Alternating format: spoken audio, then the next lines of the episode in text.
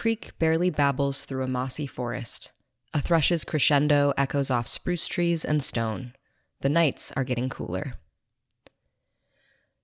Welcome to the Nature of Phenology, where we share the cycles and seasons of the outdoors. I'm your host, Hazel Stark, and this episode was written by Joe Horn. In the spring of 2021, my partner and I packed up our small apartment and moved onto a small, mossy, spruce filled forest we had purchased the summer before.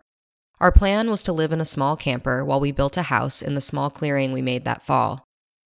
When we first arrived, the weather was cold and damp, and mud abounded. As the summer rolled along, the landscape dried and days and nights grew hotter.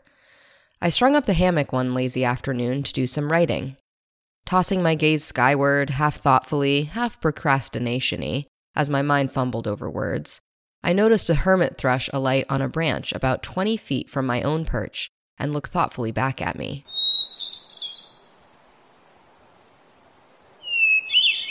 The thrush turned its head this way and that, looking at me first from the right dark beady eye and then the left. Clearly, I was being assessed. After a few moments of this, the bird looked away and flitted over my hammock and down into a scrubby patch of mountain cranberry atop a mossy hummock and disappear. How this bird disappeared was completely beyond me. The bird wasn't large, but it certainly wasn't small either. The moss and cranberry hardly afforded any visual protection to hide the bird. I realized I had to take a closer look. I slowly slipped out of my hammock and crept over to the spot in question. As I approached, I noticed that in the center of the densest clump of cranberry and directly on the ground was a small twiggy nest cup where the small thrush was hunkered down almost entirely disguised but for those dark beady eyes. We had a nest. In the days following, I checked up on this little nest often. When I had first noticed it, there was a single blue olive speckled egg. After a few days, there were three. Before long, the mountain cranberry surrounding the nest ripened up just as we had one chick, and then two, and then the last egg was finally tossed out of the nest as it clearly didn't make it. Once the little ones were out of their shells, mom and dad made almost constant trips back and forth bringing various grubs and caterpillars. Hermit thrushes in the east are ground nesting birds who tend to make their nests under shrubs or in a dense thicket. This contrasts with those west of the Rockies, who often make their nests on tree branches at or below 20 feet. Hermit thrush nests, like the one we found, are typically comprised of mud, moss, grasses, and twigs.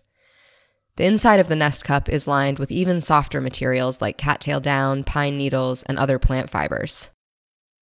While the sound of hermit thrushes is a sound I closely associate with dense, mossy, spruce filled woods across Maine, I have to remind myself that for these birds, Maine is just one end of their range. Over the coming months, as nights and days grow steadily cooler and the trees transition from green to oranges and reds, and then eventually shed their leaves altogether, hermit thrushes will head south to their winter grounds in the southern United States and Mexico. In those southern lands, hermit thrushes are equally well adapted, even though as a northerner I so closely associate them with my home in Maine. So this weekend, while you are out and about listening to hermit thrushes in a wooded forest near you, keep an eye out for their nests. Look for them under dense shrubs or berry thickets on the forest floor or at the edge of a forest. If you do find one, take care not to spook the nestlings or parents from the area, and be sure to keep your dog, if you happen to have one, under good control to keep them from inadvertently harming the nests. You can download this episode and find a link to the transcript, photos, information about podcasting, and more by visiting archives.weru.org. Thanks for listening, and please join us next week for another dive into the nature of phenology.